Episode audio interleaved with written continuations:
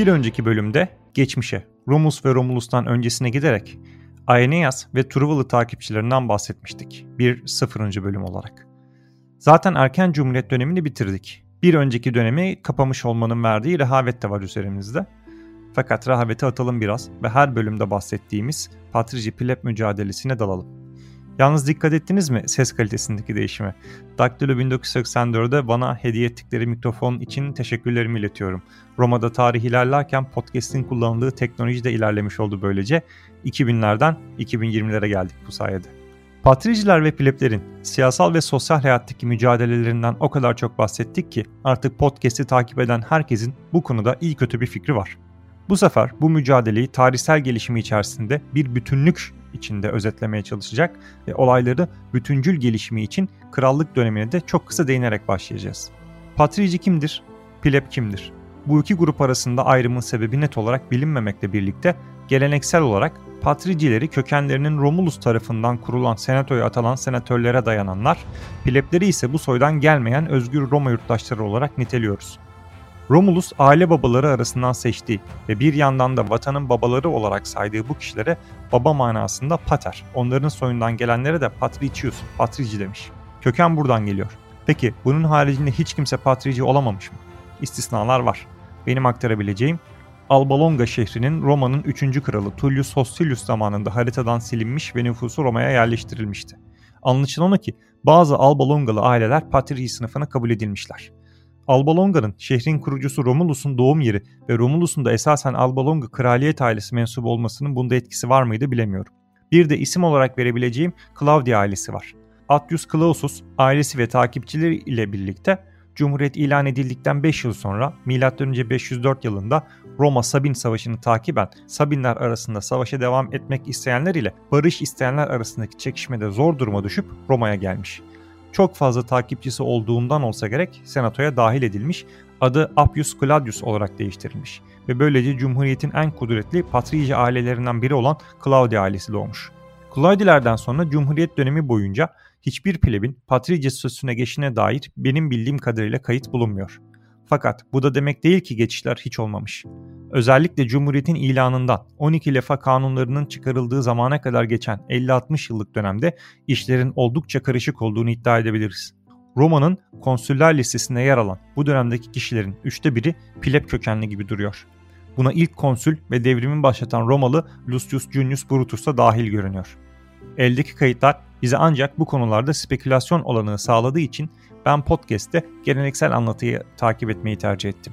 Fakat belli ki bu aralıkta Roma devleti ve Roma toplumu oluşurken bizim bugün bilmediğimiz çalkantılar, geçişler yaşanmış. Patriciler ve plebler arasında krallık döneminde başlayan ayrım hukuki olarak erken cumhuriyetin son dönemi olarak nitelenebilecek M.Ö. 287 senesinde çıkartılan Hortensia Kanunu Lex Hortensia'ya kadar devam etti. M.Ö. 753 senesinden saymaya başlarsak 466 senelik. Cumhuriyetin kurulduğu M.Ö. 509 yılından itibaren sayarsak da 222 yıllık bir mücadele. Bu bölümde bu mücadeleyi özetlemeye çalışacağız. Eksiksiz olmasına imkan yok, baştan belirteyim. Önceki bölümlerde tam hukuklu ve yarım hukuklu Roma yurttaşlarından bahsetmiştik. Tam hukuklu Roma yurttaşları seçme, seçilme, asker olma haklarına sahip Romalılarken yarım hukuklular bu haklara sahip olmayan Roma yurttaşlarıydı. Yarım hukuklu yurttaşlığı oturma ve çalışma iznine benzetebiliriz. Sadece keyfi olarak geri alınamıyordu. İşte hemen hemen benzer bir durum krallık döneminde patrici ve plebler arasında söz konusuydu. Ek olarak başlangıçta plebler asker dahi olamıyorlardı. Pleblerin seçme, seçilme ve hatta kısa bir dönem için patricilerle evlenme hakkı dahi yoktu. Bu anlatacağımız bu kalabalık grubun patricilerle eşitlenme sürecidir. Plebler başlangıçta askerlik dahi yapamıyordu dedik. İlk Roma ordusu biner kişilik 3 lejyondan oluşan bir patrici kuvvetiydi. Bu ordu zamanla yetersiz kalmaya başlayınca genişlemesi icap etti fakat Roma halkının küçük bir kısmını oluşturan patricilerin nüfus olarak böyle bir ordunun ihtiyacını karşılama imkanı yoktu. Patriciler plebleri asker almaya karar verdiler. Fakat Roma nüfusunun geniş bir kısmına böyle bir görevi o göreve kısmen de olsa paralel haklar tanımadan kabul ettiremezlerdi. Kanını istediğin insana bir şeyler vermen lazım en nihayetinde. Dolayısıyla pleblerin de kısmen söz sahibi olduğu bir meclis kuruldu ve bu meclis eski patrici meclisi olan Comitia Curiata'nın yetkilerinin de çoğunu devraldı. Böylece 6. kral Servius Tullius zamanında yapılan reformla Comitia Centuriata kurularak plebler de sosyal sınıflarına göre asker alınmaya başlandı. Comitia Centuriata'dan yakında yapacağımız Roma kurumları ile ilgili bölümde detaylıca bahsedeceğimiz için bu noktada bu meclisin özelliklerine girmiyorum. Comitia Centuriata ile birlikte plebler askere gitme ve vergi ödevlerine karşılık seçme hakkına kavuştular. Artık Roma vatandaşlığı patrici babanın çocuğu olmakta değil, Roma'da mülk sahibi olmakta kazanılmaya başlanmış ve M.Ö. 560'lı 550'li yıllarda plebler eşitlik adına ilk önemli adımı atmışlardı. M.Ö. 509 yılında Cumhuriyet kurulduğunda patriciler ve plebler arasındaki durum aşağı yukarı değişmemişti. Cumhuriyet devrimi patricilere fayda sağlamış, devrim sonrasında sadece patricilerden oluşan senato iyice güçlenmiş, Comitia Centuriata zaten sadece evet hayır diyebildiğinden ve bu meclisin önüne gelecek olan tasarıların önce senato denetiminden geçmesi gerektiğinden ve bu mecliste de patriciler ağırlıkta olduğundan pleblerin askerlik ve vergi yükümlülüğü karşısında elde ettikleri ganimetten pay ve sembolik bir temsilden ibaretti. Görünüyor ki Cumhuriyet patricilerin cumhuriyetiydi, pleblerin değil. Krallık döneminde krallar özellikle de kendileri de pleb olan Tarquini hanedanı kralları en azından kuvvetli patrici sınıfa karşı zaman zaman plebleri dengeleyici bir unsur olarak kullanıyor ve plebler de bundan faydalar elde ediyorlardı. Artık krallık yük olduğuna göre pleblerin bu imkanı da ortadan kalkmıştı. Roma nüfusunun artması ve toprakların genişlemesiyle yavaş yavaş plebler arasından da zengin bir sınıf ortaya çıkmaya başlamıştı. Bazıları zenginleşen eski Romalı pleblerken bazıları da fethedilen ve vatandaşlık verilen Alba Longa, Lavinium gibi şehirlerin Roma'da pleb olmuş zengin asilleriydi. Bunlar Centuria meclisindeki birinci sınıf içinde örgütleniyorlardı ve giderek daha fazla hak talep etmeye başlamışlardı. Tabi değişim isteyenler sadece zengin pleblerde değildi. Fakir plebler de değişim istiyorlardı. Fakir plebler özellikle de Roma'nın sınır bölgelerinde yaşayan küçük çiftçiler komşu kabilelerin yağma akıllarından çok fazla zarar görüyor, uzayan askeri seferler nedeniyle de tarlalarını ekemiyor, tarlalarına bakım yapamıyor, askerdeyken ailelerinin geçimi için patricilerden borç alıp birçok zaman borcu ödeyemeyerek borç kölesi haline geliyorlardı. Bunlar da vergi tarhında ve askeri alınmada himaye ve devlet arazisinden pay istiyorlardı. Devlet arazisi meselesi ciddi bir sorundu. Roma Birçok çağdaşının aksine ilhak ettikleri şehirlerin arazilerinin tamamına değil üçte birine el koyardı. Bunları ager publicus yani kamu arazisi yapardı. Bu arazinin bir kısmı emekli askerlere ve fakir yurttaşlara dağıtılır, bir kısmı ise hazinece satılır yahut kiraya verilirdi. Bu dağıtım ve satışa rağmen hazinenin elinde yine de boş bir arazi kalırdı ve bu araziler patriciler tarafından kullanılırdı. Plebler bu boş arazilerin de dağıtılmasını istiyorlardı. Zaman zaman bu istekleri kısmi olarak kabul görse de patrici memurların ayrımcılığı nedeniyle kendilerinden fazlaca vergi alınıyordu. Plebler devlet arazisinin elde edilmesinde kendi kanları da aktığından daha fazla arazi ve eşitlik arıyorlardı. Vey'nin Roma tarafından ilhakını anlattığımız 9. bölümü bu açıdan tekrar dinleyebilirsiniz. Farklı bir bakış olacaktır. Patrici memurlar dedik, oradan devam edelim. Memurlar, hakimler, din adamları hep patriciydi. Pleblerin bu makamlara atanma, seçilme hakkı bulunmuyordu yasalar dahi yazılı değildi ve sadece patricilerin bildiği çeşitli dini içerikli kurallardan ibaretti. Bu da doğal olarak hem bir belirsizliğe hem de keyfiyete yol açıyordu. Plebler Atina'da da olduğu gibi yasaların yazılı ve şeffaf olmasını kendileri için de memurluk, yargıçlık ve din adamlığı pozisyonları istiyorlardı. Milattan önce 499'da ilk Roma Latin Ligi Savaşı başladı ve savaşın yükü tahmin edeceğiniz üzere pleblerin üzerine bindi. Plebler başlangıçta asker listelerine uygun olarak orduya dahi katılmadılar. Plebler asker olarak Roma'yı savunduklarını, bunun için tarlalarını geride bıraktıklarını ve ailelerine bakmak için borç almak zorunda kaldıklarını ileri sürüyor, genelde alacaklı durumda olan patriciler ise kendilerinin de orduya katıldığını, bunun savaşla ilgili olmadığını, borcu alanın borcu ödemekle yükümlü olduğunu ileri sürüyordu. Pleblerin bir kere daha bu muameleye razı olmaya niyetleri yoktu. Onları ancak pleblerin çok sevdiği Publius Valerius Publicola'nın kardeşi Manius Valerius Maximus savaştan sonra taleplerinin karşılanacağı sözünü vererek ikna edebildi. Savaşın sonlarına doğru artık galibiyet netleştiğinde Senato, diktatör Manius Valerius'un pleblere olan vaadini yerine getirmeyi reddetti. Pleblere olan sözünü tutamayan Manius Valerius da meydana gelecek olaylardan Senato'nun sorumlu olduğunu belirterek diktatörlük görevinden istifa etti. Vaatlerin yerine gelmemesi üzerine plebler şehirden çıkarak yaklaşık 5 kilometre uzaklıktaki kutsal dağ Monssaker'e gidip orada askeri bir kamp kurdular.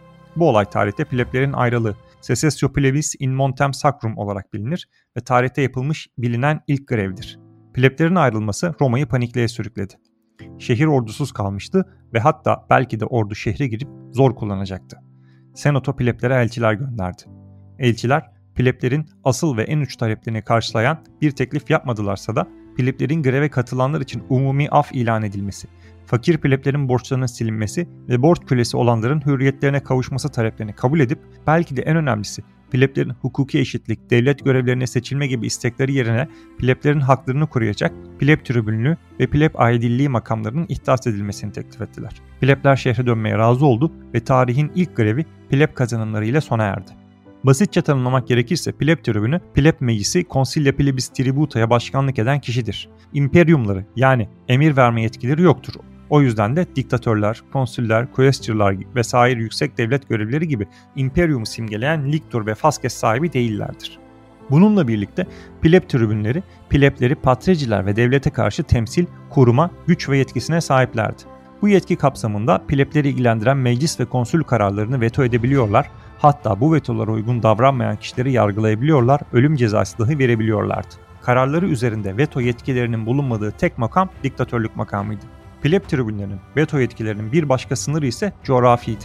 Pleb tribünleri veto yetkilerini ancak Roma şehri sınırları içinde kullanabiliyorlardı ve öte yandan veto edebilecekleri kararın alındığı yerde ve anda hazır bulunmaları gerekiyordu. Pleb tribünleri devlet memuru olmadıklarından ötürü onları işleri ile ilgili meselelerde yasalar değil plebler korurdu. Birisi pleb tribününe saldırırsa devletin bu konuda sade bir vatandaşa saldırılması halinde alacağı aksiyondan başka bir aksiyon alma zorunluluğu yoktu. Fakat plebler bir pleb tribüne saldıran herhangi bir kişiyi öldürmeye yemin etmişlerdi ve bu yemin de patriciler tarafından tanınmış, kabul görmüştü. Plebler de tarih boyunca bu yeminlerinin gereğini yerine getirmekten geri durmadılar. Pleb tribünlerinin sayısı başlangıçta Roma sistemine uygun olarak 2 iken zamanla bu sayı 10'a yükseldi. Bir pleb meclisinden bahsettik, ona da kısaca değinelim. Plebler esasen bir süreden beri kendi aralarında toplanarak siyasi, hukuki ve askeri meseleleri tartışıyorlardı. Bu meclis devlet organizasyonunda bir yeri olmayan sivil bir inisiyatifti. Pleblerin birinci ayrılışından sonra bu mecliste resmi olarak tanınmış oldu. Başlangıçta görevleri pleb tribününü ve pleb aidiliğini seçmekti. Pleblerin bu kazanımları neticesinde Roma bir bakıma iç içe geçmiş bir buçuk devlet haline gelmişti. Patriciler için bunu kabul etmek kolay olmadı, direnişler de oldu. Fakat artık plebler örgütlü, organize ve korunaktaydılar. Pleblerin asıl sorunları olan toprak sorunu çözülmemişti. Grev sonucunda elde ettikleri borçların silinmesi ve borç kölelerinin özgürlüklerine kavuşması ancak bir yara bandıydı. Zamanla yine aynı duruma dönecekleri kesindi.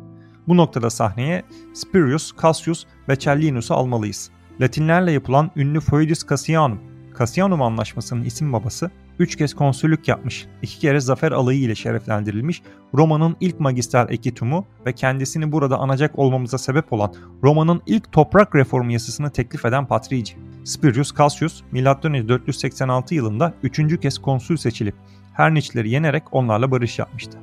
Bu sefer Herniçlerin topraklarının 3'te 2'si onlardan alınmıştı.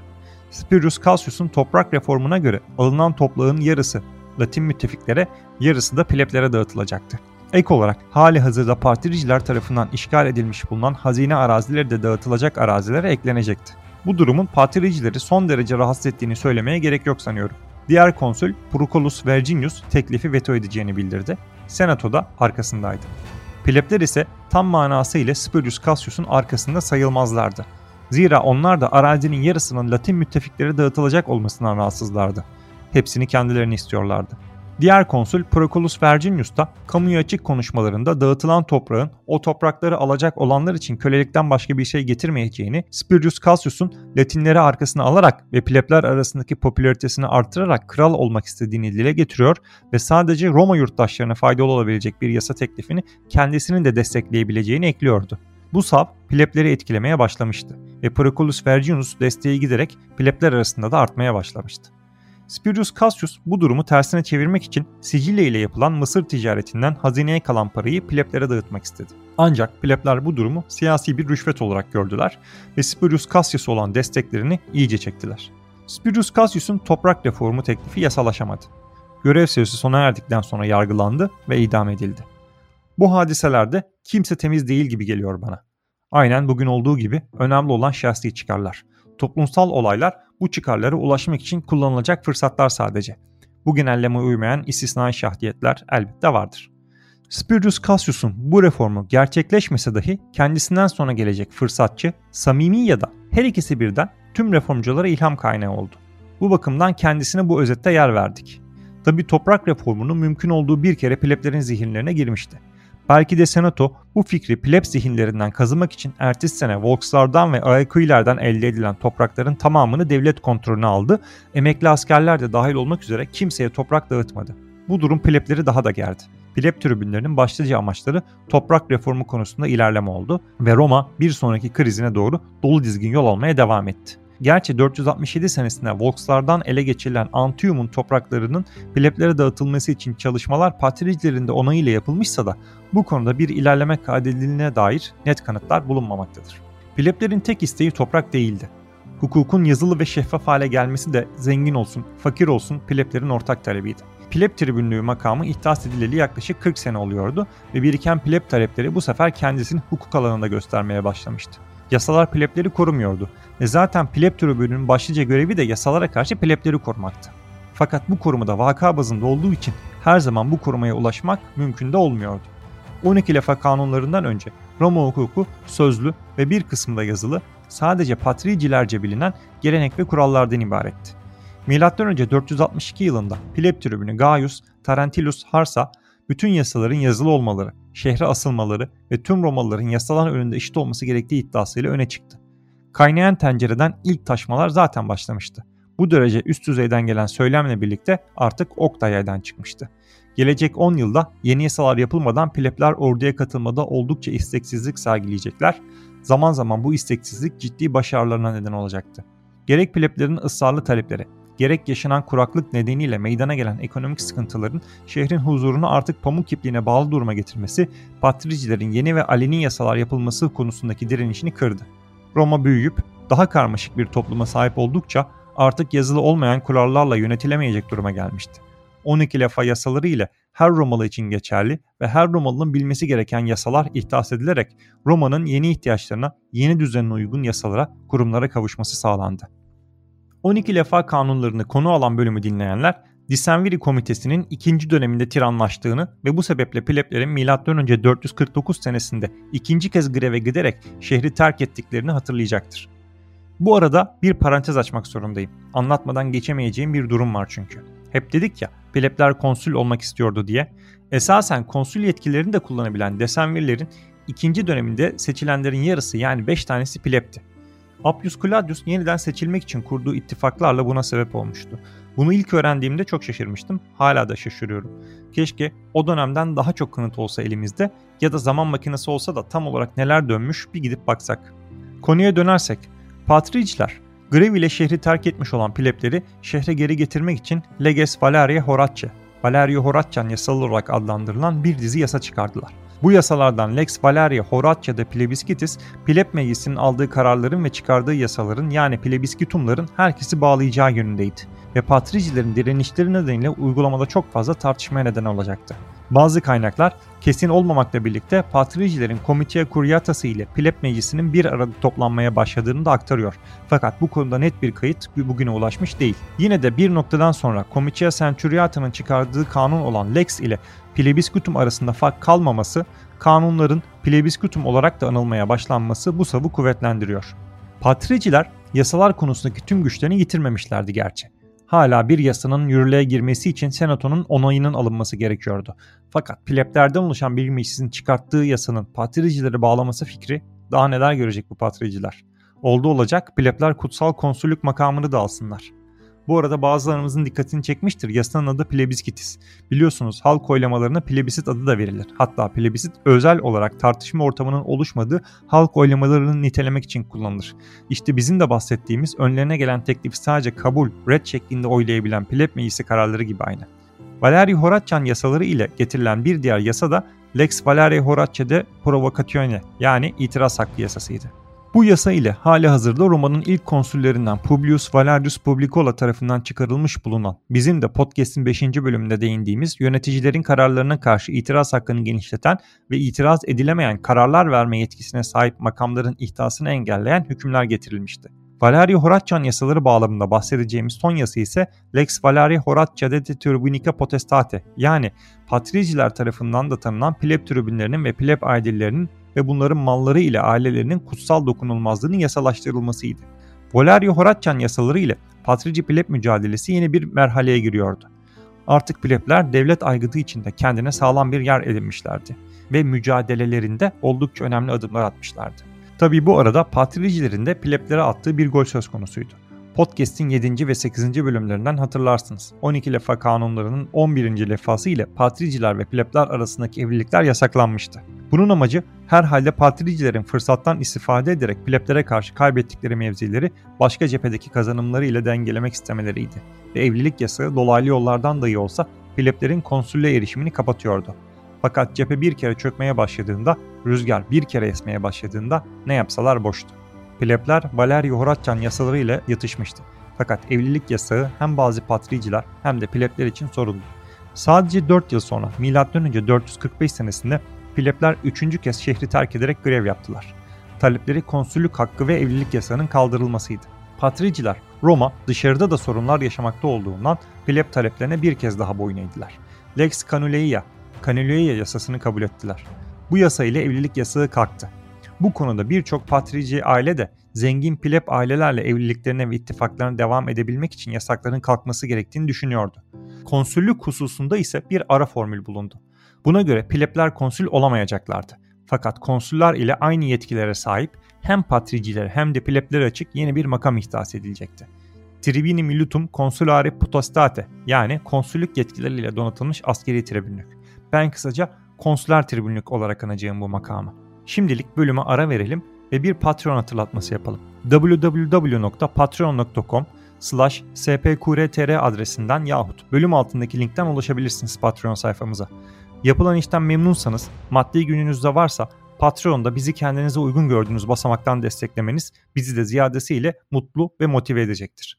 Ayrıca bizi Twitter hesabımızdan takip etmeyi, YouTube videolarımızın altına merak ettiğiniz soru ve görüşlerinizi yazmayı unutmayın. Bir dahaki bölümde Pleplerin umuda yolculuğuna devam edeceğiz. O zamana dek görüşmek üzere.